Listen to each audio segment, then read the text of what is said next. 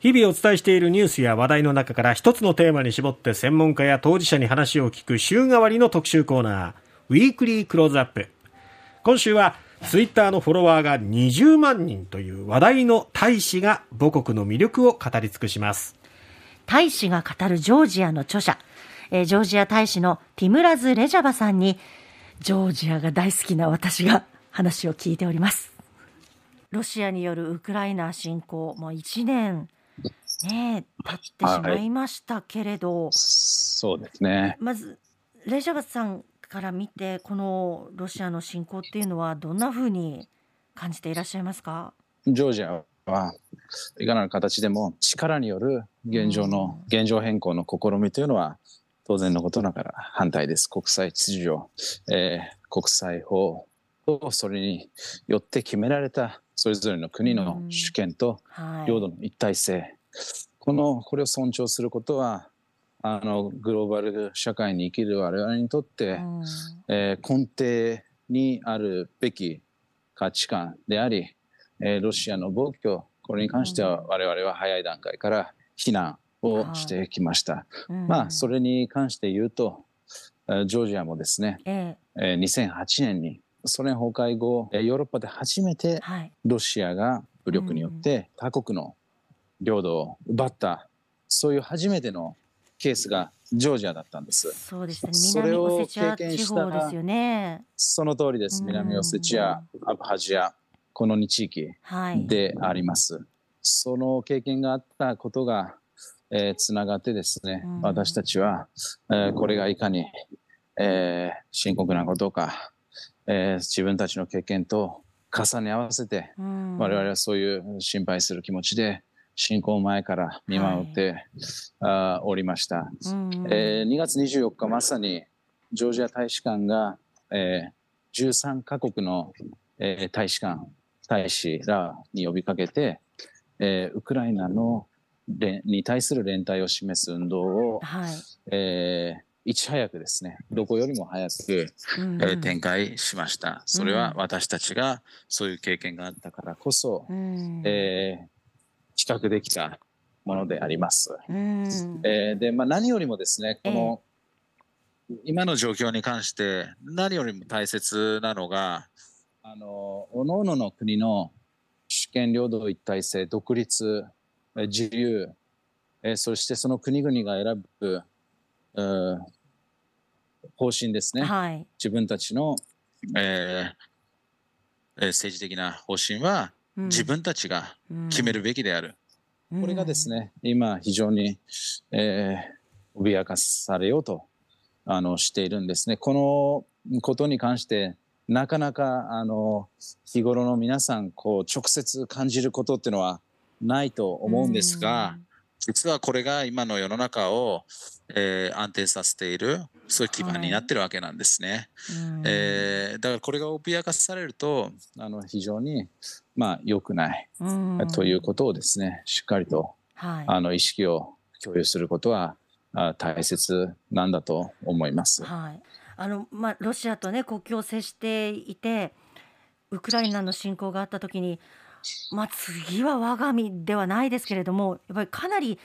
ジョージアの方々も危機感を感じてらっしゃったと思うんですよね。そういうのは今もその状況というのは変わらないですか？今もというよりもウクライナにロシアが侵略する前からも、ジョージアの国土の中にですよ、不法にその国土の 20% には今でもロシアに占領されておりますし、そこにはロシア軍が駐留しているっていうことを見ると、それにかかわらず危機感っていうのはずっと前からあるもんなんですよ。長い歴史があるわけですね。そうなんですよ、もう本当に自分たちの首都の目と鼻の先は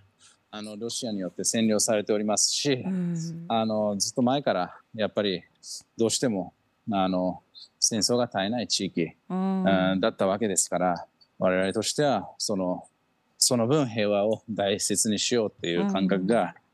特に強く、今は幸いなんとかですね、平和な状態が国内には続いていて、それを維持するのが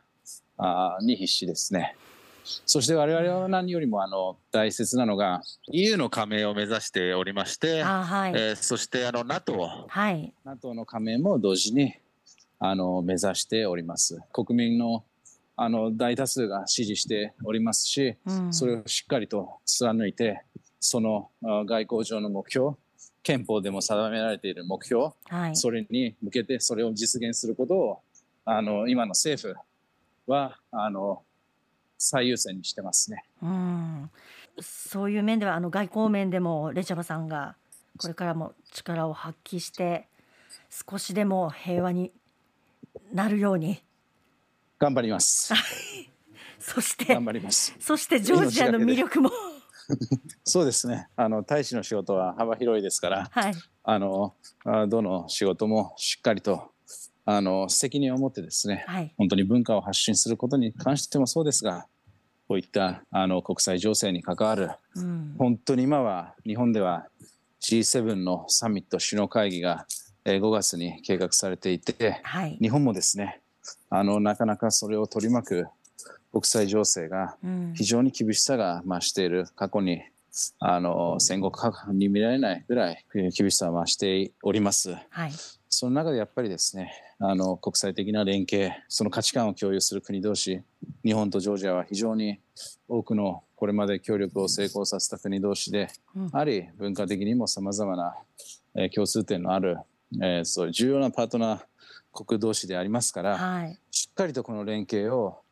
さらにもっと国際的に貢献できるような形で、私はさまざまな国同士の取り組みを深めていきたい、そういう気持ちです。そうですね。もう私、ジョージアの魅力を広めるために個人的にもう勝手に広報大使になろうかと思ってます。じゃあそしたらですねこの大使館で、公認玉田プログラムっていうのをやってるんですね。みんなの玉田って言いまして、玉田っていうのは宴会における、幹事長みたいな役割スプラっていう宴会があるんですけど、はい、その公認玉田に、はい、任命するそういうプログラムがあるのでこの機会にご案内をさせていただきます。ぜひとも宴会取り仕切らせていただきます。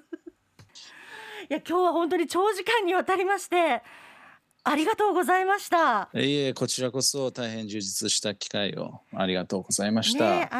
お子さんもまだお小さいですけれども、はい、パパを頑張りながらやっと家に来て今ちょっと泣き止みました。よかったです。よかったです。本当に。はい、またジョージアの話題などありましたら、いつかお話をね聞かせていただく機会もできたらいいなというふうに思っております。はい、ありがとうございました。それでは皆さん、ありがとうございました。失礼いたします。はい、失礼いたします。公認のその玉田幹事に任命されたんですか？福岡支部みたいなことですか？もうそういうことです。すごい打ち解けましたね。いやね、だから本当にジョージアのそのグルメ観光だけでなく、こういったね、いやもう本当にウクライナと同じようなことに直面、はい、してたわけですもんね、もともとね。そうなんですよね。やっぱりこう日本人にはなかなか理解が難しい、こういったこう脅威と国境を接しているっていう、はい、でもその感覚的なものを理解するのも日本人にとっては大事なことかなというふうに思いますよね。